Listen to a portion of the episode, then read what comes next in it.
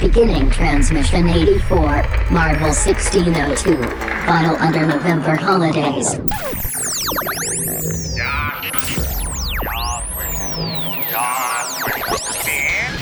Come on, you fuckers think that just because a guy reads comics he can't start some shit? I'll fucking take all you want! Welcome to this week's episode of the Funny Books and Firewater podcast. 面白い本と歌手ポッドキャストの今週のエピソードへようこそ Ignore her. She drinks. Each week, a motley band of comic readers slash amateur bartenders attempt to pair cocktails with comic books. 毎週漫画の読者の雑多なバンドはスラッシュアマチュア入札しようと漫画とペアカクテルバーです all while trying to not sound like complete morons in the すべ process. ての中にしようとして音ではないような完了プロセスで低能です kind of like a find these idiots on Facebook, Twitter, Instagram, and Tumblr. Facebook、Twitter、Instagram や Tumblr にこれらのバカを検索できます No, what? You read too many comic books. We now join Brian, Jeremiah, Adam, and Todd. They're used to curious sights which they attribute to alcoholic delusions. They may be drinkers, Robin, but they're also human beings. I'm too sober for this shit. Hey, welcome to episode 84. This week we are celebrating Thanksgiving with the semi appropriate, but we'll get into that in final grades, whether or not it's actually appropriate for Halloween or Thanksgiving. Wow, sorry. Uh, Thanksgiving. Uh, we are reading 1602 this week. We have our full staff here. Uh, we will start with the Utah boys. We have Mr. Maya. Hey guys, uh, my name's Jeremiah. You can catch me uh, right here on Funny Books and Firewater. You can also catch me soon on the Breaking Babylon podcast, uh, where we go through with someone that had never seen Ba- Babylon 5 before and watch the show, and you can watch along with us.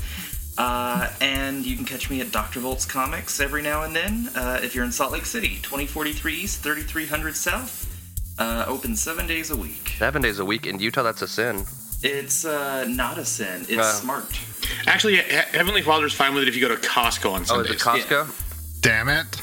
yeah, no, Costco's fine because I was there the other day and it was like I thought, oh, I'll go on a Sunday because it won't be as Uh-huh. busy because we have we actually have the, the world's biggest Costco two blocks from my house. Uh, no, no, that was Oh, not yeah? the case. Those damn Mormons need to go back to church. Well, you also are in the sin city of Salt Lake City. This is true. I, I we are in East Stabbington. so- Stabbington. Okay, well, the mayor of East Stabbington, at least as far as Foursquare says, we have Adam. Hey, what's up, everyone? It's Adam. I'm a film critic and reviews editor for Big Shiny Robot, uh, as well as the uh, co-host of the Board as Hell podcast with Andy Wilson. Hi, Andy. Hi, Andy. Hey, Andy. I also curate our Grindr and Scruff accounts, so if you see us on there, uh, if somewhere funny books on there, that's yeah. Anyways, uh, yeah, just bu- busy working and uh, getting ready for winter because we just fell back. This is you know because this is again being done in the, in the past and still used to getting dark at 5 p.m. But oh well. That'll be so much worse after this week. Yeah, so much worse. And I have so many fucking video games to play right now. It's, it's disgusting. Yeah, so it's, I'm, I'm right there with you. I've got like five video games I picked up in the last week, and it's just it's not a good thing. That's this time of year, every year. Yep, I would feel sorry for you, but I don't feel sorry for you. it's called first world problems. Yeah, Right. it really. It really is a first world problem. Uh, speaking of first world problems, we also have Todd. Hi, I'm Todd. You can find me on this podcast here. I'm also at Lucky 13s, often on Wednesday nights, seeming to lose to Michael Beck yet again.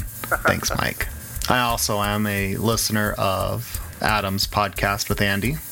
Yay! Hi, Yeah. Hi, Andy. That's right. So enjoy that. And yeah, that's about where I'm at. And that's where you can find me. Awesome, and hey, I am uh, Brian. I am a uh, sound designer in uh, Southern California who is very sick and sounding very strange. My brain is not totally working, so I apologize for whatever strange things come out of my head today.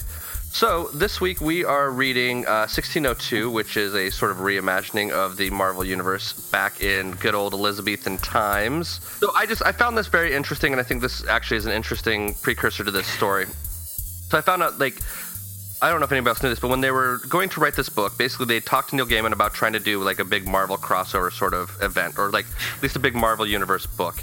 And he was interested in it, but as he was prepping for it, is when September 11th happened in 2001.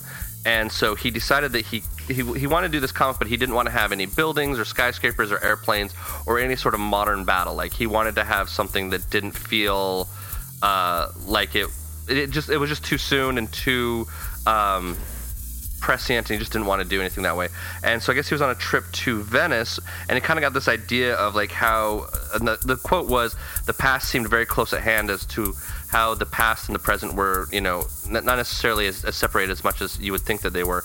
And so that's part of the reason why he was inspired to write this uh, odd series of, uh, you know, Marvel characters back in 1602, which uh, has also led into a couple of spin-offs. There is the um, the Fantastic Four and the New World, um, and Spider-Man. Spider-Man, yeah. Spider-Man as well.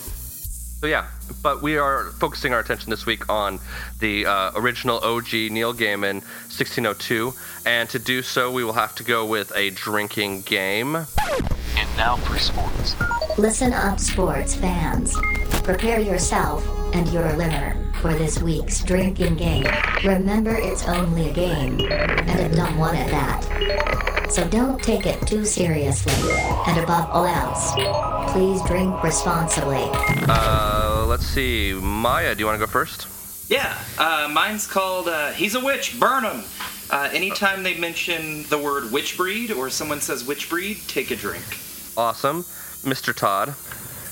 Mine is um called Hey, that's not a mister. Every time they say uh, Master Gray in reference to Jean Grey and we all know better, you should take a drink. Yeah, Uh, Okay. Spoilers. I know. Well, That's whatever. right. Okay. Uh, I mine- love Sick Brian. Mine is uh, Witness Protection Program, which is every time you realize that the hero's name has been changed to take a drink, because sometimes you'll read a character and they suddenly realize, oh, it's this because their name is that. Like, uh, without spoiling it, uh, Peter Parker is like Parkour, like they, they added a bunch of French letters on the end of it, um, and uh, Parkour or something like that. Um, Parkour. Peter Parkour. Parkour, which is fitting. You know that really is a good name. for Peter Parker. Peter Parkour Peter would actually be great. That would be actually That does awesome. work well. It really would. That is going to be someone's new name. Like they're going to put internet videos out there as Peter Parkour, and they're going to dress up as Spider-Man and go do parkour.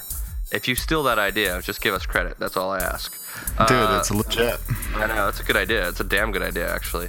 Uh, if we did the Geek Show thing and named our uh, episodes weird things, this episode would be called Peter Parkour. Um, Parkour. That's actually one of my Parkour. And so, has anyone ever read the Dresden Files? Yes. Uh, it's about there's a it's a wizard who's also a private eye, and it's about his misadventures, and it's it's a great series. There's like si- at least 16 books in the series, um, and Harry Dresden's the main character. But there's like a couple books where he's like, every time he jumps over something, he goes parkour, parkour. He's got this little like spirit that like helps him to lives in a skull. Like, and he's like, I don't think you're supposed to say it when you do it. well, I do parkour shit. I do parkour shit. uh, there's an episode of The Office where they discover parkour, and they're Yeah. basically rolling around on the couches yelling parkour everywhere they go. And then uh, Andy nearly kills himself by jumping into what he thinks is he thinks he's going to jump onto a refrigerator box, and ends up jumping into an empty refrigerator box and nearly kills himself. Go, Andy. Um, and speaking of nearly killing himself, what is your drinking game, Adam? So mine is uh, thou shalt not take the name of the Lord in vain. Every time they mention the Lord, God, or the church, you have to take a drink. Shit, I am sorry. I am sick and my brain is fucking fried, and I'm like, wait, So you were where doing am I? lightning round, right? Yes. I want to hear, That's right, I he want to is. hear him do lightning round. I, I could I could do what I would do. I just fucking read it off of Wikipedia. That's what I would do. Uh, which I'm almost tempted to do that because this book is so dense. like so The much shit. That is the word Brian and I used Yeah, earlier. that is true, actually. Um, well, then that actually is a decent segue for what I was completely forgetting to do, which is we are going to go into our votes as to whether or not this is worth you, our dear readers' time and energy to actually read it. So I've been asked by the judge to be the foreman. And I want y'all to know that we's gonna run a fair jury and a clean jury. It's time for a vote. Because we love you. And we don't want to waste your money. We will now vote on whether this week's book is fit for human consumption by you, our dear listener. Along with each vote, our panel will also provide one piece of evidence to support their vote. Do you expect me to talk? No, Mr. Bond, I expect you to die. There is nothing you can talk to me about that I don't already know. Uh, so we'll start with Mr. Todd on his fancy new microphone. You know, the answer is if you are familiar with the Marvel characters, not insanely so, but you've got a decent understanding, then yeah, it's kind of a, it's a fun story. Yes. I will say I will agree with that. I would I would specify it as if you are familiar with the Marvel characters, at least to the point of being aware of what their secret identity names are. That's more important than almost anything else in the story. Um, on top of that, though, I did find it to be a, a pretty fun read, although it is dense and it is a slow burn. Um, but yeah, I think it's I think it's a worthwhile reading. Um, Mr. Maya. Uh, yeah, I think it's worth a read. Um, I've always been a fan of uh, like alternate universe stories. I love a lot of the uh, like Elseworlds that DC does. Um, and Yeah, I'm just kind of go along with what you guys just said. You know, if you're if you're familiar with the Marvel universe, uh, absolutely, and you and you like something you want something a little out of continuity that's that's on its own, uh, absolutely. And Adam. Uh, definitely. Again, this this isn't a beginner's book. You know, we talked before about books you can kind of jump into, no matter what your background with comics is. Uh, like everyone said, if you if you know the characters, if you're familiar with who they are, uh, and the kind of their backgrounds, then you'll have a lot more fun. Uh, but I loved it. It's, it's one I read a long time ago, and it was a lot of fun to revisit because there's a lot here, and I'd forgotten a lot of it. So it's it's, it's a fun read. Does anybody else? I mean, I've, I've given you my useless fact about uh, the history behind this book. Does anybody else have anything they would like to add before uh, we attempt to read this book? Uh, no, I mean, I mean, Neil Gaiman wrote it, so if you're familiar with Neil Gaiman, great. If you're not familiar with Neil Gaiman, I mean, everything he writes is like a pretty prose, Yeah. poetry almost level. So It there's is- that. And it is dense. It will take you a good, full, solid afternoon to read through this, probably. It's not a quick read. Uh, but ultimately, I think it's worthwhile. So, well, cool. Yes, I'm hearing that too, Adam. oh shit, it's my pressure cooker. This was episode of a fucking disaster all over the place. It's Yeah, amazing. let's, let's, let's quickly move into a different room because yeah, that's not going to go away for a while. So, hang on. So, you want to go in my room? Yeah, we'll go in your room. Ooh, kinky. Well, while they go into their room, we're gonna let you take. We're gonna let Yeah. you take the time to go um, and read the book. Um, We will be pressure cooker free when we come back. Apparently. Um, Yeah, I totally forgot to say do that. So, By the way, Hopefully, be a, you, if you're a little less listening, disaster. You are missing Yeah. out on the amazing smells that are coming from this. Oh, I'm sure. the I'm sure- amazing smells. I'm sure it smells mighty tasty, but oh my god, like That'd be a good band name. The What? Amazing Smells. We Oh, are the fuck. Amazing Smells. Do you know what I just realized today uh, or yesterday? Do you know what um, Wendy's has added? Which for me, I just lo- thought this was fucking awesome. They have a thing called Awesome Sauce. it's my jizz. Awesome sauce. They have a thing called Awesome Sauce. If you order the chicken tenders now, you can order them with Awesome Sauce, and it's not bad. It's not great. I wouldn't actually say it's awesome. So ironically, Awesome Sauce is not awesome, but there is such a thing as Awesome Sauce now. Well, I saw Arby's did like a venison round where you could like get venison at Arby's, and now they're advertising like deep fried turkey at Arby's. Really? Fuck yes. Yeah, Arby's is trying to go this route where they're going to be like the exotic meats, like rest- fast We food have the meats. Yeah, Yeah, that's why you're lucky 13. I was gonna say they're gonna be the lucky 13 of fast food restaurants. or something. yeah. Well, like, does anybody ever see The Freshman? The movie? Anybody remember that movie? The one yeah, with Matthew Broderick? yeah, Matthew Broderick and um uh What's that? Uh, De Niro or not No, De Niro? no. uh, uh, no. The, the freshman Well, was Dustin. No. You- you- oh yeah, it was. Um, That was the graduate. The graduate was um, and it was uh, what's his It's Hoffman. what's Hoffman? Uh, it's it's uh it's Matthew Broderick and it's famous fucking actor Marlon Brando. Yeah. Oh, nope, never seen it. Okay, so basically what it is is it's this kid who is a freshman at NYU, uh, played by Matthew Broderick, and he is working for this guy who he believes to be a mobster, and he's sort of doing the side, side intern job, and he keeps going to the airport for this mobster and picking up these exotic animals. Sorry, and I'm gonna spoil the shit out of this, so if you don't, if you want to eventually watch this movie, just skip ahead, and we'll be back with the lightning round in a minute. But I'm just gonna tell the story anyway.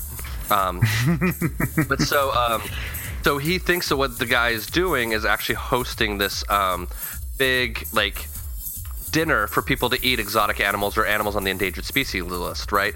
Well, so what actually is happening is is that this mobster is basically getting these rich people to pay him money that he then uses to import exotic animals, donates them to the zoo, but then cooks all these really fancy meals out of chicken Okay. and then serves it to them, which is why everyone always thinks everything tastes like chicken, is because that's basically what he's been serving them. We're the going back out there because the reason why the pressure cooker was making that weird noise was because the top was on wrong. So It's no longer making noise.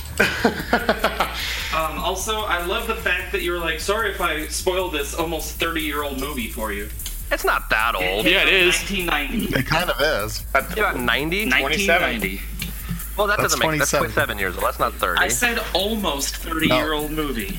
yeah, but almost 30 years old makes me feel fucking old saying that movie's almost 30 Guess years what? old. You are. Not the fuck up. I'm getting there. Uh, aren't we all? 33. I had a phrase 33 today. He's on like, when I was younger, I would plan three, five, ten years from now. My current plans are six months from now because who knows how much longer I've got. Thank God I'll be 37 on Friday. What? Yeah, Are you the oldest person on the podcast? I think so. Yeah, and Adam, Adam and I share a birthday week. Mm-hmm. I thought I was the oldest. I, didn't, I thought I was older than you, Adam. I didn't How old are realize you? that. I'm 36. Yeah. Yeah, I'm older than Todd by 11 days. You old, That's right. in March. fuck. but it makes him a Pisces and I'm an Fuck Aries. you, you old bitch. Suck it, Trebek. Suck it, Trebek. Wolf. Okay. Well, enough of the sidetracking. Go fucking read this book. We all seem to like it. You know Please, it. please tell we'll me see we, in we minute. leave all that in. I didn't realize we were still recording there. I'm always still recording. I'm sorry. I'm sick. This is gonna be a fucking mess. Shit show. It's gonna be It makes great. me feel better, dude. I, I've been sick for a solid month, so I'm hoping this go. My thing is like every single December something bad happens to me, so I'm hoping that was my October this year because again I was sick for a fucking month, and normally I'm sick for all of December, or like I trip and fall on ice and like kill myself. So If you have yet to read this week's book and would like to read it now, press pause. Go ahead. We'll wait. I sometimes have this dream of getting a side job at a comic shop, but I also feel like I would never go home with any of my money. Or I would have a hole the size of Maya's. Yeah. Yeah. like, your hole to Dr. Volts, I think, is bigger than my actual collection. Yeah. yeah, Although, okay, so my I'm going to see. I'll get your opinion. I told Todd this is my goal for the coming year, and I'm going to see if you guys think this is actually Coming doable. year. So, yes, for the coming year. I'm going to come this year. It's going to be amazing. Um, I did so today. I currently have uh, 726 comics in my collection, or trades in my Okay. collection. My goal is to, by the end of 2018, 1,000? not have. No, I don't. I don't want to do that. I don't. I don't want to break 800. I, but I honestly, now that I really look at that number, I don't even know if that's possible. You know what I mean? Mm-hmm. Because that's that still is like if I only bought like one trade a week, that would mm-hmm. get me okay close. I, I, I think it's possible. Just I wait until. I get rid of some stuff. You'll break 800. No, yeah, that's the thing is I don't want to break it though. I don't want to. I still have stuff from you that I haven't finished reading yet. Get on it. Like I haven't finished reading all your Ninja Turtles yet. I got three more trades of so that. good. It ebbs and flows for me. Like I like some of the storylines, and then it kind of it, like it gets good, and then it kind of settles down, and then it gets good, and it kind of settles down. Anyway, We are back on track. I swear to God. Oh my God, mm-hmm. this is the most rambling. See this. I should not Do you need to take a drink now because you just swore to God? Oh, that was Burn the Witch. Speaking of That was drinks, no, that. Yeah, we could jump into cocktails right now. My cocktail is uh, is uh, Nyquil. Uh, no, it's not. Uh, NyQuil and Sudafed. Nyquil and Sudafed. I love the combination. No, I'm on uh, what is that stuff? Mucinex, which is sexy shit. Like you know, like that. that really makes you hork up along. Like that's if you want to be attractive to whatever sex you're interested in. Take some Mucinex and just hork up along, right? And just really gross, nasty, spit it out there, land it on your sleeve as you cough. That's the way to attract I'm people, so right there. right you want to, you exactly see what I'm saying? You that that my friends in podcast land is how you get a date. That's how you're like, yeah, like. So for those of you like Twinkerbell, if you haven't found yourself a boy at college yet, that's what I'm telling you, man. Get one of yourself, get yourself like a little bit of cold, maybe pneumonia if you're really feeling really sexy. Start taking some Mucinex. You will have the boys come a running. Are you, Twinkerbell, how you doing, buddy? Good to see you. I, I guess that's kind of lube things up. It does, Ooh, does, lube. doesn't it? Can we please just fucking get on the lightning round? God damn it. I go. I'm just. Gonna, so we're doing lightning rounds, and um, and I'm just gonna read the Wikipedia because it goes pretty in depth. So Lightning round begins now. All over Europe, strange weather is provoking panic. Many believe the unnatural occurrences are the beginning of the apocalypse. Dr. Stephen Strange, the court magician of Queen Elizabeth I, senses that there are unnatural forces at work. He's also been asked to watch over the secret treasure of the Knights Templar, which is being brought over from Jerusalem. Elizabeth tells her head of intelligence, Sir Nicholas Fury, to bring the weapon to England safely. Fury, in turn, contracts blind minstrel and agent Matthew Murdoch to rendezvous with the Templar Guard somewhere in Europe and secure the weapon. Later that evening, Fury and his assistant Peter uh, Parquet, how do you say the fuck his name is? Parkour. Parkour are attacked by an assassin whom Fury disables and locks in the Tower of London. Meanwhile, the ship Virginia Maid arrives in England from the New World, carrying the young Virginia Dare, the first child born in Roanoke Colony, as well as her hulking, fair-skinned, blonde Native American bodyguard, Rojhaz. They are taken to meet the Queen only for a vulture-like assassin to snatch Virginia. Rojhaz quickly disables the attacker, but Virginia has transformed into a white griffin. Rojhaz subdues Virginia, and Stephen Strange bespells her to, to bespells her to human form before Fury sees her transformed. She has strange shapeshifting powers, and Strange suspects that she is the cause of the disastrous weather. Fury interrogates one of the assassins to learn who sent him. He is told that it is Otto von Doom, ruler of Latveria, but Fury is too late to stop one of Doom's machines from killing Elizabeth with a poison gas released by dropping a pill into Aqua Regia. With Elizabeth's death, James VI becomes ruler of both England and Scotland. James is distrustful of witchbreed, people born with magical powers, and the mutants of this reality, and collaborates with Spanish High Inquisitor Enrique to blame the witchbreed of England, headed by Carlos Javier, Javier for Elizabeth's death.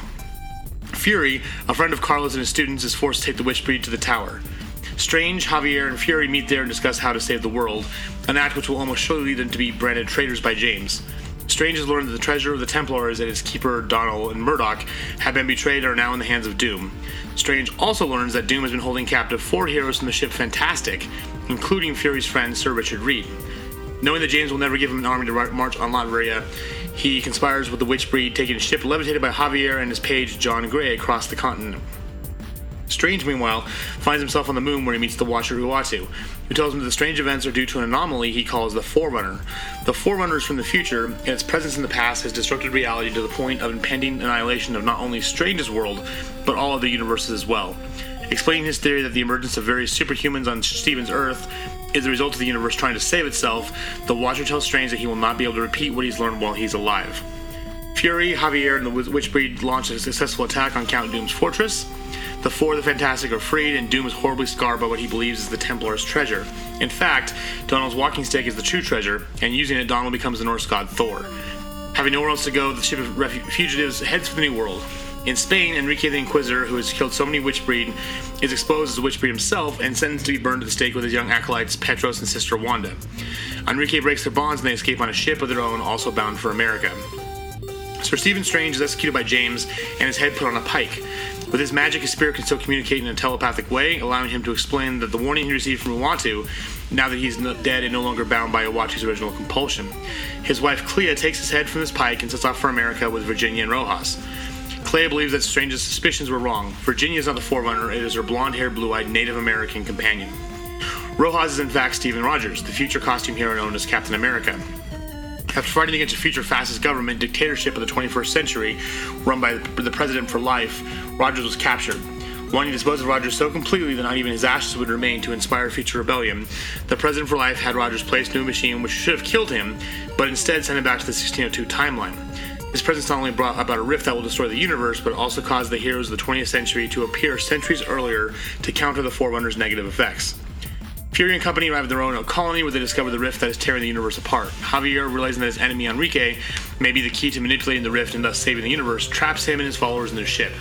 However, it is the former Inquisitor who dictates terms. James sends his uh, advisor Banner and Peter Parker to America with orders to kill Fury. When they arrive in America, Fury single handedly kills all the members of their ship aside from Banner and Peter. In spite of this, Fury has almost lost his will to live. He failed to protect his queen, he has been made into a traitor to his country, and all his wealth and property has been seized and taken over by James and his favorites. Donald, in the meantime, turns to Alcald, devastated by the fact that he has brought about a god who, according to his religion, should not even exist. However, Reed's analysis leads him to believe that the final component needed to deal with the rift is lightning, and Donald is convinced to turn into the Viking god once more. Back in England, having just been crowned king, James feels that everything is going his way, but then Murdoch breaks into his chamber and warns him in no uncertain terms of the consequences should anything happen to Fury or Murdoch's native island. Rojhaz, looking more like Captain America of old, or the future as the case may be, refuses to go back to the Rift. He hopes to build a better America from the beginning. Fury tricks Rojhaz by pl- playing on the trust that Captain America had for the Nick Fury of his own time, knocks him unconscious, and carries the body back to the Rift, thus going to the future himself. The Rift and the universe restore themselves, meaning the destruction of the alternate timeline. However, Uatu the Watcher is granted a pocket universe by his colleagues in which the 1602 timeline remains intact, and where the powered refugees decide to settle in the Roanoke colony, declaring a free place for all. Meanwhile, walking the woods with Virginia, Peter is bitten by a spider, and Banner, who shielded Peter from the energies released from when Rojhaz and Fury entered the Rift, has changed into a hulking gray monster. Intrigued by the events, Uatu continues to watch the new universe, later designated Earth 311. Ta-da! And scene. And scene. Thank you, Wikipedia, for that summary of a very dense book. Because let's be honest, there's a lot of shit in this book. Yeah, it's a ton of shit. And so, like normally, so e- even with like a, a book that's this is only eight, eight issues, and normally I can read through that like in an hour. Um, it took me almost two hours, and I had to take some breaks. And again, it's not that it's a bad thing that there's so much there. It's just I had forgotten. Like, and see, this is why I love someone like you know Neil Gaiman better than maybe in a sense over than Bendis is because there's a lot going on and there's a lot of dialogue, but it's not wasted dialogue. There's nothing there that's like, oh, you could have said this in two words instead of 16, like you know Bendis does. So, but also I'm a huge. Neil, I'm also I worship the altar of Gaiman, so that could be why. Yeah. We all should. Well, and so I'm. I told Todd about this a little bit earlier, but so I actually used to live on the island that the Roanoke colony was on. Um, I did. A, I worked for a theater company out there, and so um, there's a couple weird discrepancies here that bugged me having been there because I actually I used to live on Virginia Dare Street. And for those of you who don't know what the Roanoke Island is, it's also slightly they've, they've changed it a lot, but it's slightly the basis for um, not the most recent season, but the season before of American Horror Story. But basically, it was a colony well before Plymouth Rock. It was a colony that was left here. They went back to, or left in North Carolina. They went back to England to try to get supplies. What should have been just like a year trip ended up becoming like a three-year trip before they get made it back. The name of their ship was not the Virginia uh, Virginia Maid or something like that. It was actually the Elizabeth, which bothered me too. But that's a totally different issue. Um, but so they go back to um, England, and when they come back to America, the entire colony had disappeared, which is why it's been known as the Lost Colony. And they do like a big. Uh, I didn't do the Lost Colony um, play or pageant that they have every year. I, I worked somewhere else, but so but all they had there was uh, the word Croatoan carved in the, into the wood, so that all the white people basically just disappeared from that settlement, and they were never quite sure what happened. There's a few different theories that happened. So for me, there was the only weird thing was I'm going like that's not accurate at all. Virginia Dare was never seen again. Like they have record of her being born as the first person born in America, but outside of that, they have no idea what ever happened to them. So I mean they, but um, anyway, so there, there's my weird, useless little connection to the story is that I actually used to live on Virginia Dare Street on um, the island, um, and so where the theater I was at, they actually had um, a museum for the Lost Colony, and they had a replica of the ship that they had sailed out on, and they had sailed it back to England and back at one point in time as well. Um, similar thing they've done with the Amistad as well. Like I worked at a theater company near the Amistad. There's a lot of theater companies near major sailing ports. It's kind of interesting. Um, there's a historical Yeah. reasoning for that actually as well. Actually, here I'll. Since I'm sick and I'm Keep going. Tell me about the rigging. Okay, yeah. So there is a old theater superstition about whistling backstage, where you're not supposed to whistle backstage. The actual practical reason for that is is that they used to, even going back as far as uh, Grecian theater, they used to hire sail, sailors to uh, fly the scenery up and down, and so their signals for flying uh, sails on a ship were the same as that they would use for flying scenery, as they would do it with whistle codes as to which drop to drop in. So if you were to whistle backstage, you had the possibility of having something dropped on your head, which is why it was considered bad luck to whistle inside of a theater. So there you go. There's your useless historical theatrical facts.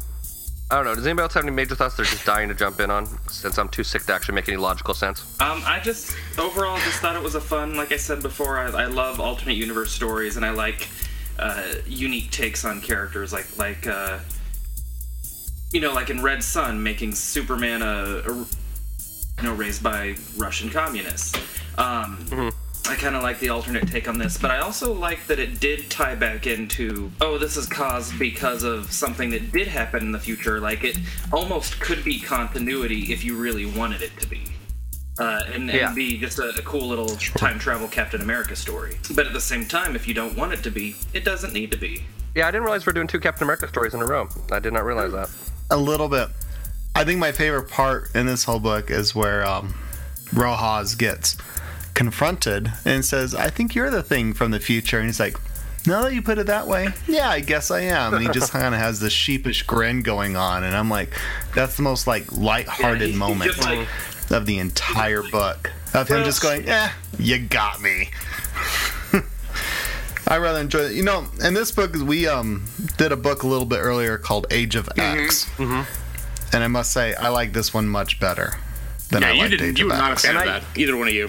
No, I was. I You hated it. Age You of were like X. you were like violently angry about that one. And I was. I was, and, and the thing is, I could see where someone would have the exact same problem with this. If you were not familiar enough with the Marvel Universe to at least get, you know, that Peter Parquagh is Peter Parker and that, you know, uh, they changed the name. Of, I mean, Nick Fury is the same name, but you kind of have to know what his role is. Matt Murdock has the same name.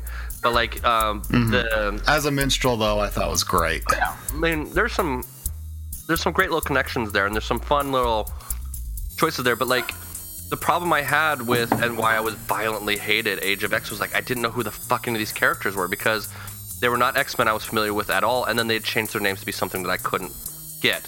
Some of these names they've changed, but it's a clever little play. Because like, I I don't know about everybody else, but I had that moment at the end where all of a sudden realized that Rojhaz was Rogers, and you're like, Yeah, yeah, that's, that was yeah. Oh, right. Okay. Which is part. That's basically my drinking game, where you have that realization, or when you're reading through it and you realize that uh, Javier or Javert, depending on if you want to be Les Mis about it or not, Xavier. is Xavier. You're like, oh, right. Okay, I get. Yeah, what and you're actually that was almost my drinking game too. But uh, I just I was like I was like ah that seems too easy. So I'm gonna go with something different. Thanks. I'll, I'm, I'm, Yeah. I'm being easy this week. Apparently, I'm slutty. Um, Join the I like that.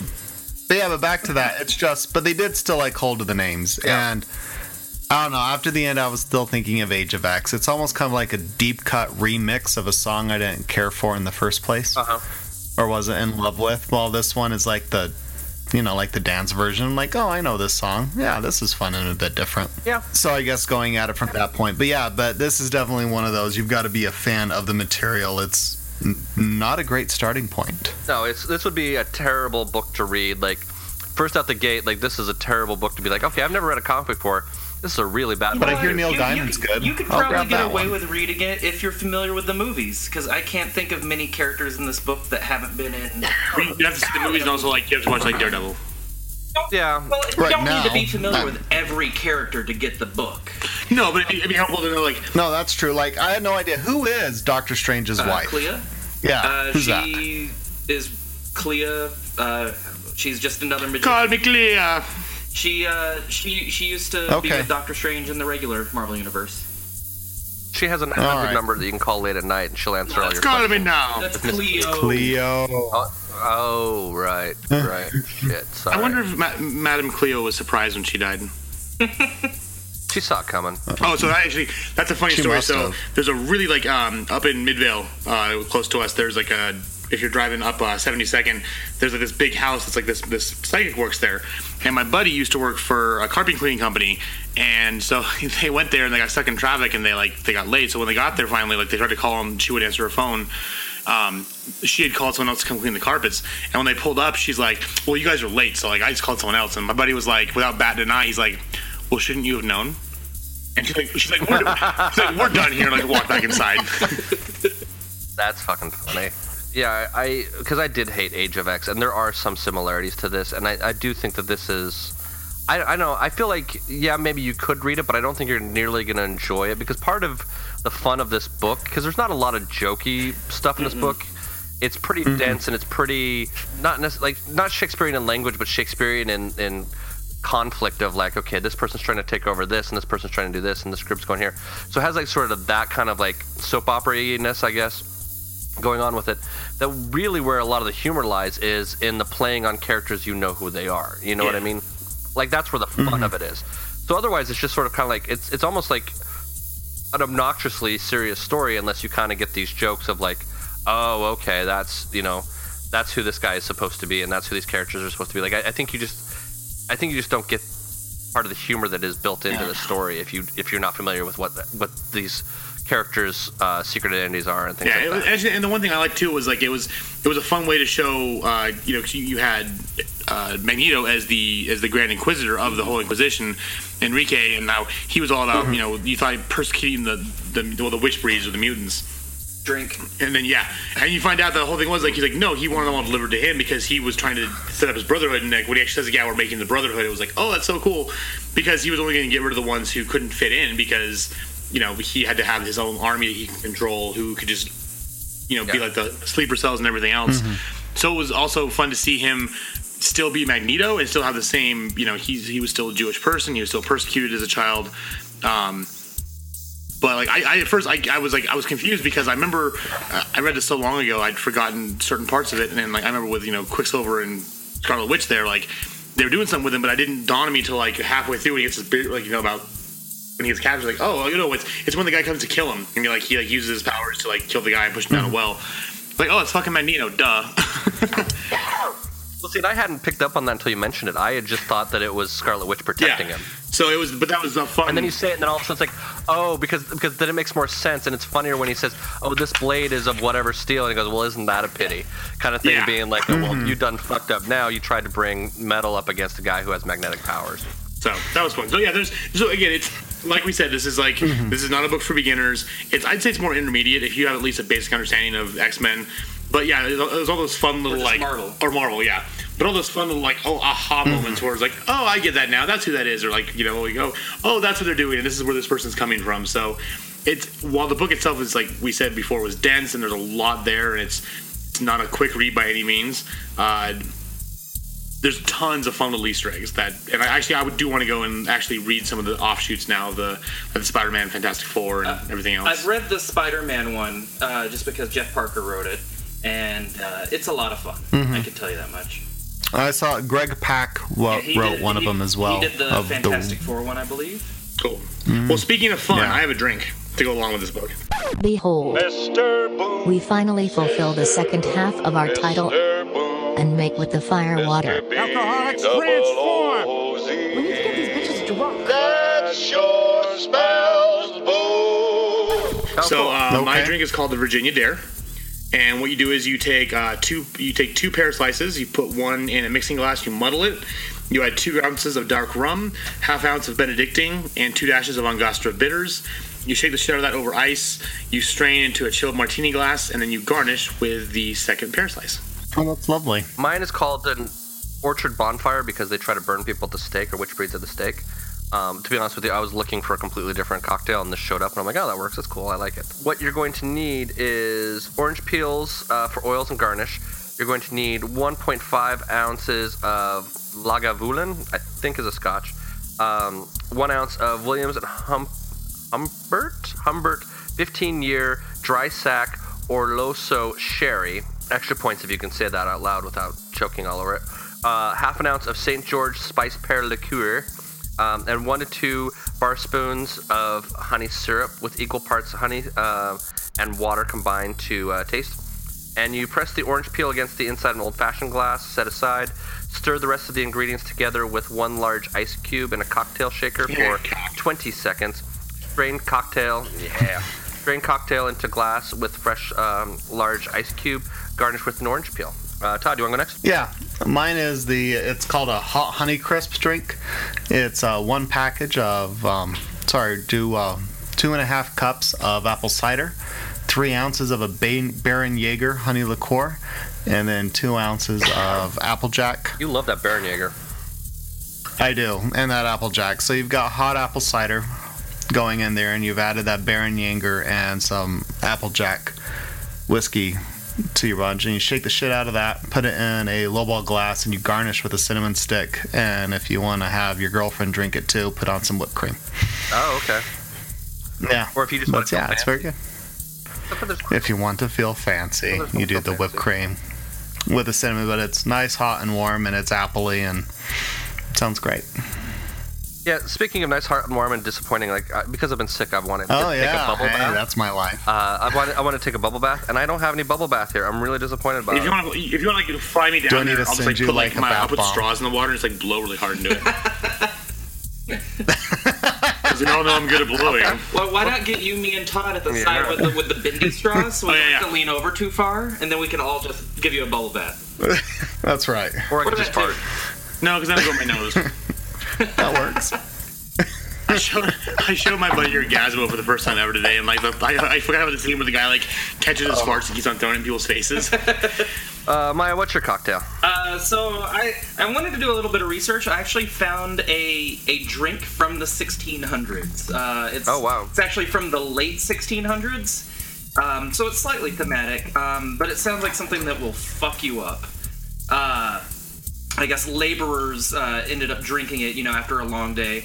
Um, I have a horrible joke I'm not going to make on the air. Um, but what you want to what you want to take is a uh, 12 ounce low hop but high malt beer, um, two ounces of Jamaican rum, one egg, one tablespoon of molasses, and fresh grated nutmeg. And what you're going to do is keep the beer at room temperature to make it easier to heat because you are going to heat it up. Whip the egg, molasses, and rum together in a heat tolerant vessel.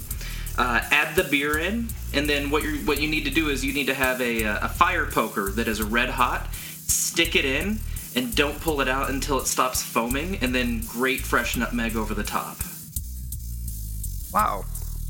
Oh, oh, and I did. I, What's the I didn't point even- of to the heat it. I fire didn't even give the name. It's called the flip. Poker. Um, The flip. Yeah, I I don't know the reasoning for the heat. Uh, but no. Well, it might have. I mean, it, it just might have been a simple historical fact that they.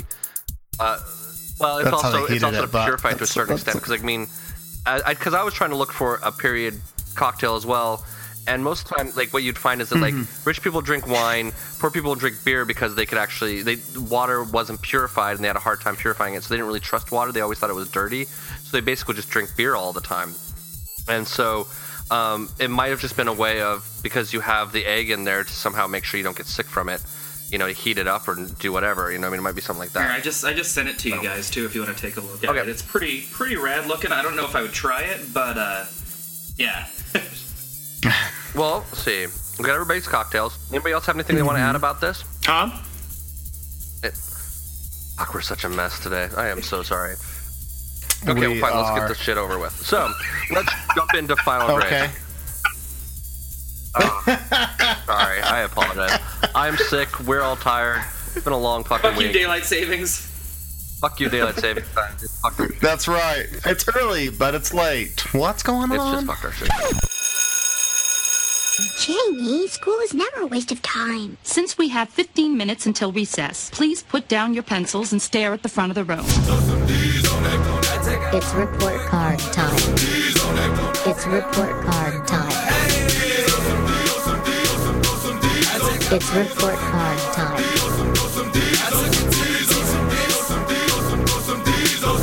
I'm so fucking fun. God, please, no! No! No! No! First and foremost, our grade for the writing of Neil Gaiman. What do you say, Todd? Oh, an A. I mean, it's Neil Gaiman. It's Gaiman. Gaiman. Yeah, Is it Gaiman or Gaiman, by the way? Sorry, I always so hear much. conflicting. It's it's what Adam is. Okay. Gay man.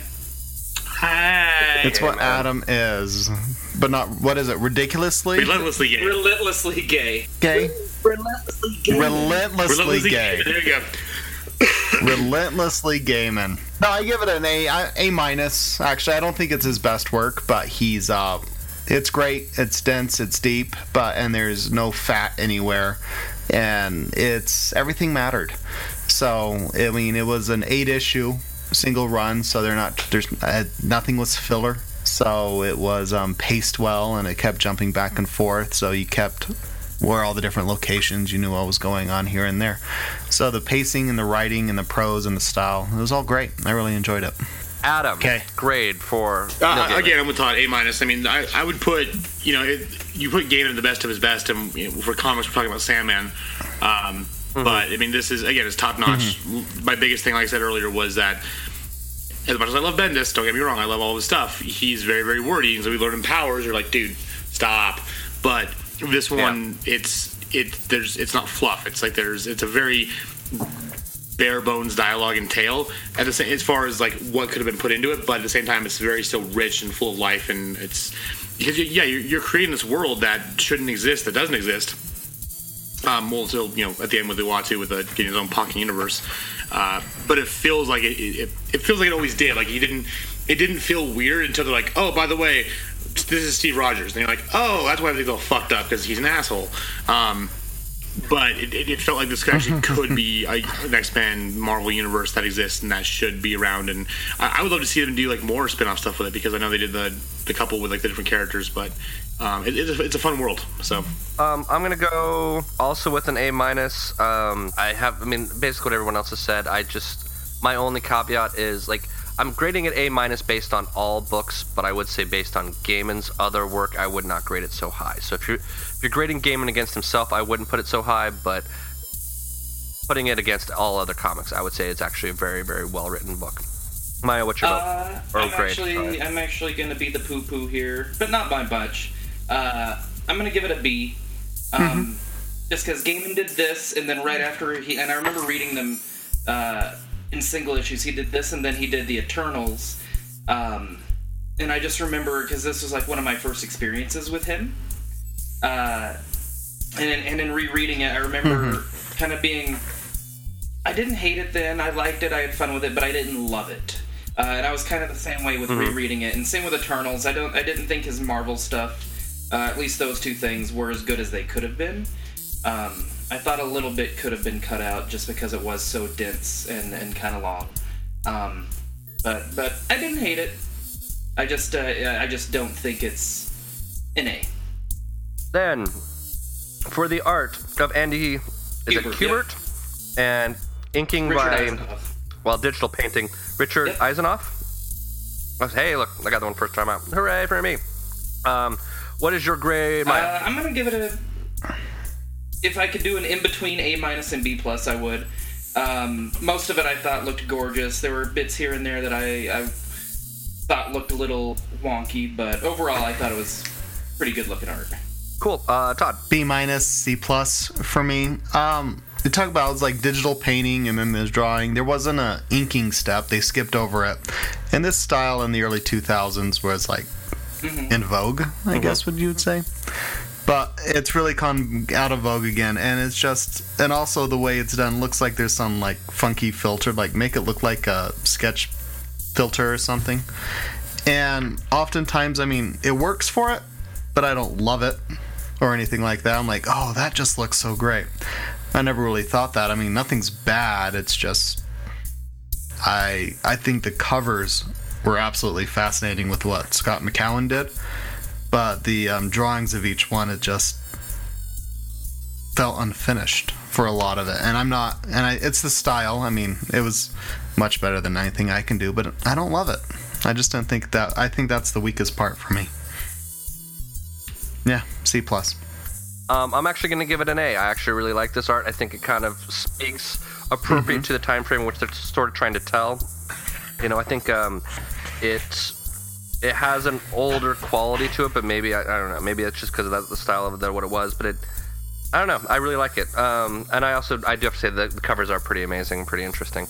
Uh, Adam, what is your vote or uh, grade? Uh, what is your grade for uh, art? Uh, I'm gonna I'm gonna B plus. I actually I did enjoy the art quite a bit. I thought it was a really unique, interesting take. That being said, I'm kind of with Todd that some of the characters looked a bit odd. Um, like you know, you could tell who Nick Fury was. You could tell who like Stephen Strange was. But every so often, something seemed kind of weird and a little bit off. I mean, not in a bad way, because again, this is like an Elseworlds type you know universe. But it was uh no, it was fun. I liked it, and I, I don't know if I'd rush out and be like, oh my god, I need to see what this guy did next. But it was still uh it was still it was fun to look at it. So. Appropriateness for Halloween, which I'll be honest, I think this is a bit of a stretch. Thanks- yeah. Thanksgiving. Love you, Brian. Did I mention I'm sick and I'm on medication and I'm just fried? Uh, appropriateness for Thanksgiving. Um, I'm I'm gonna say that I think it's kind of a stretch, so I'm gonna go with like a C. Technically, it's about early America, so you could kind of tie it into Thanksgiving, but really has no fucking nothing fucking to do with the Thanksgiving whatsoever. But uh, Todd, what's your grade? You know, I'm similar there. I was reading this and thinking about the Thanksgiving aspect, and is our Rojhaz the um, first example of appropriation by another race? Uh, probably. It might be. I mean, before that was even a thing, right? But no, I, I, Well, but I as well I'll give it a white and C. I mean, delightsome. it is there, and you've got elements of it. White and delightsome. Ugh, that hurts. Th- th- th- That's for our Utah fans. Thank you, Utah fans. Those who know it, yeah, that should hurt. But no, I'll give it a C as well. There's, I mean, you can stretch and say say about it, but no, it's a C. Uh, Adam, Uh, what's your I'm gonna grade? see as well. I mean, it's it's it, it again, it's it's a good book and it's fun, but I mean, the only really connection you have to Thanksgiving is the fact that when the early settlers got here, that the Native Americans helped them survive. That's about as far as it goes. Uh, Maya. I'm gonna give it like a D plus, uh, just because. Yeah, I mean, it's about early America, but not really Thanksgiving. Uh, I actually did a little bit of research here, and the first celebrated Thanksgiving, or what I guess we consider to be the celebrated Thanksgiving, wasn't until 1621. Uh, so fun, fun history fact there. Um, but yeah, uh, I mean, it's about early America, alternate early America, but uh, not so much Thanksgiving. So I'm gonna give it a D plus. Uh, useless side note: I once went to uh, Plymouth Rock the day before Thanksgiving, just for fun. Do they do Um, a big? Uh, I think they did on actual Thanksgiving. When I was there, it wasn't necessarily a huge thing. Um, but there's like they have like it's sort of like um, it's they have like a historical colony there you can wander through and things like that. And we kind of went the day before because we thought it'd be really crazy busy on the day of, and it was kind of it kind of was. But I'm gonna be honest with you. Spoiler alert: If you ever want to go see Plymouth Rock, it's a big fucking rock. It's in the water and it has a date on it. It's a big fucking rock. Go rock. So, if you want to go see Plymouth Rock, by all means, it's a fun little road trip, but it's a big fucking rock. You know what it is. You've seen a rock. You've seen a rock engraved with a date before. You've seen what Plymouth Rock is like. Put it in the ocean. You've got Plymouth Rock. Congratulations. Anyway, uh, overall grade. Uh, let's go with Todd. Yeah, I'll give it a B plus for me. Okay. Yeah. Uh, Adam. Uh, I'll go with an A minus because again, the, the the biggest part of this is the is the writing.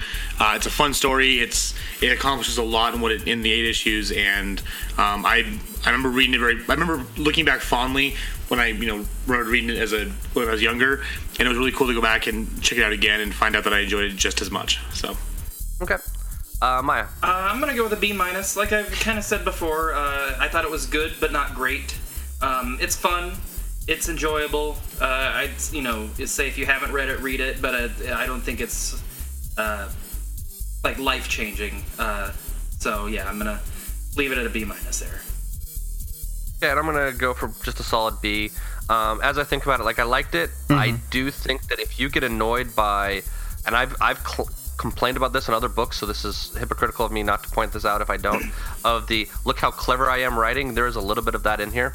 Um, of the look how clever I am, I changed you know Rogers to Rojhaz and whatever. I think it's actually fairly well done here, but I, I think that if you are suspect that, you will be really annoyed by this book. But I think overall it's a good book. I think it's not necessarily something that I would recommend to absolutely everybody. Um, but if you were into the Marvel Universe and you wanted a little bit of a deeper dive or an alternate universe story, I think it'd be fun. Um, but it's not necessarily something I would say, hey, you absolutely have to read this book. Um, cool. Well, then let's just jump right into recommendations before we all destroy ourselves and the world and all sorts of things. So, And now it's time for recommendations. That time in the show where the panel tells you all the crap they are currently into, but will forget about as soon as they see something shiny. You're a stamp tramp. How dare you? And what is that? You give your stamp of approval to everything. It's become meaningless. Why can't you be more like your wife? Lily's stamp is gold. I'm reading this book because of her. I'm drinking this beer because she recommended it. I'm even wearing this bra because of a lingerie store Lily told me about. who wants to go with recommendations? I'll go first. Uh, lately, uh, DC has been having their Batman Metal uh, kind of Batman event going on. Um, the, the main event isn't necessarily great, nor is it bad, but they've been doing some one shots that are basically the origins of these different dark multiverse Batmen. Um, and they are fantastic. They are a lot of fun, and I would recommend checking them out. Cool. Um, Adam. So I, I've only played a little bit of it, but uh, Wolfenstein 2 just came out. I had to buy it because it pissed off all the Nazis in America because you're killing Nazis because apparently they've never played video games for the last 30 some odd years. Um, So far, the game's really fun. It's really cool. It's an alternate uh, America where uh, the Nazis actually won World War II and took over America, and you're fighting back against them. But I got the special edition, and it's really cool because it comes with like an old school like 13 inch like uh, Billy Blazkowicz character who's like the character you play. Um, and it's kind of like one of those like old school like GI Joe dolls from like the 60s. So if you can find it, it's really fucking cool. But it's like, and it's actually like it's it's releases like uh, propaganda that they would give to like the Nazi children because it's like he like like oh it's yeah, it's BJ Terror Billy you know blah this and that. He's like the most terrorist you know the most creepy bad guy alive. And like so it's about the fact that he's killing Nazis, so everyone's freaked out about it. So Hey, and that's an alternate America, so that ties yeah, in. so it ties into our, our story. So that works great. But yeah, if you want to go have fun killing Nazis and um, like as, as well you should and stuff, it's fun. So And I've, I've watched him play what little bit he played, and uh, my favorite is seeing him bash Nazis in the face with a hammer. Mm-hmm. That sounds awesome. Todd, do you want to try to give us your recommendation? So I've been buying way too many trades lately. Um, one I bought off the name alone, and I had a, re- and I did it, and it's not bad, and it is titled Todd, the ugliest kid on earth. so by name, I'm like, all right, I've got to pick this up, and it is really isn't bad. It's by Is this a biography that you wrote? no, no, it's not an autobiography because I'm an uglier man. I was a cuter kid. I'll give you that. But it follows this uh, and he just walks around with a paper bag on his head because apparently he's so hideous that no one can actually look at him. So he's permanently has a paper bag over the top of his head, and he makes friends with a child molesting serial killer and has no idea. And he goes through on all these other adventures. And volume two he has a cover. Hmm. No, he's not quite Kevin Spacey or Joseph Smith level yet. But he is plugging away, but it's a lot of fun. It's a riot and fest. So it's there's also a Nazi swastika character, and there's the Aryan Nation involved. So Todd, the ugliest kid on earth. One should read that. That's what I have to recommend. Mm. And then my recommendation is a book that was just recently recommended to me, and I think the first trade is out. Uh, it's by Jeff Lemire. It's called Royal City. Um, and it is a hauntingly beautiful comic, I guess is the best way I can describe it. It's a. About a, uh, a family in uh, sort of a, an old, uh, dying Midwestern-ish town, um, and they had a family tragedy, and everyone uh, and they everyone's come back to town because their father has now had a stroke, and uh, they all are kind of haunted by the ghost of one of the sons slash siblings who drowned as a small child, and they all have their own different version of him. And some of them, uh, his ghost has grown up, and some of them he'll always be the little kid. Um, and in the parents, they view him as you know uh, different aspects as well. But it's all it's this sort of uh, this family who is all sort of dealing with uh, this weird, interesting, dark pain uh, in their own different, interesting ways. Uh, but it's it's a gorgeous book. Like it's it's just really it kind of reminds me of those sort of like great. Sort of uh, novels, like sort of great American novel type stuff. Just a really sort of intimate family portrait story uh, that has some like has a really raw, real feeling to it, which I really Nice. enjoyed the hell out of. So, um, yeah, not your normal comic, but just really pretty and really emotional in a really raw sort of sense. But well, cool. Well, that will do it for us this week. Next week, we are going to be finishing off our month of random holidays because I don't know if you celebrate this or not, but there is an occult day somewhere in the last week of November, and I should have been better about this and wrote it down. But to celebrate the occult day, we are going to be reading the first book of Hellboy, uh, the first trade, which is called Seed of Destruction, which I read many, well, maybe about a year ago or so. Uh, so basically, it's um, it's a little bit of an origin story. It's a little bit of a, a, a, a an occult mystery. Um, and it's about uh, the son of Satan who has uh, landed on this planet and is now trying to uh, solve uh, crimes and things of the occult uh, in nature. Um, if you haven't read any Hellboy, obviously this is a good way to jump in because it's the very first place of it. But it's a it's a fun little book. And I'm So. and I'm excited. Uh, just staying on track with that uh, for the new Hellboy movie with uh, David Harbour, who plays Sheriff Hopper in Yes. Stranger Things. I think he's going to be amazing. I think it'll be great. I think it'll all be really fun.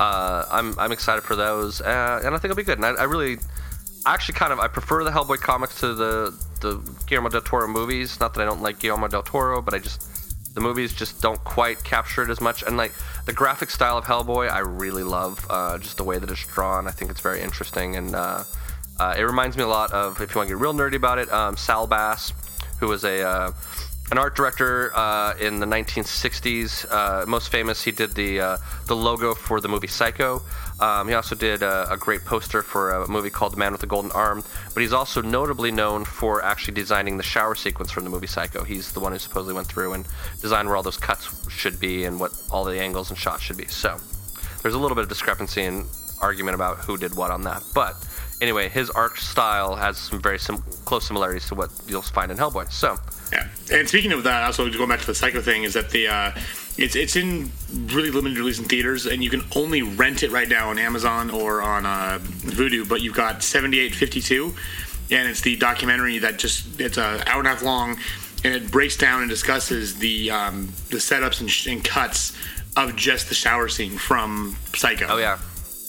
So and it's like I was looking at for it because they talked about it on on Geek Show, and I was like, where the hell is it? And like it's only available to rent. You can't even like buy it yet on digital, but it's out there.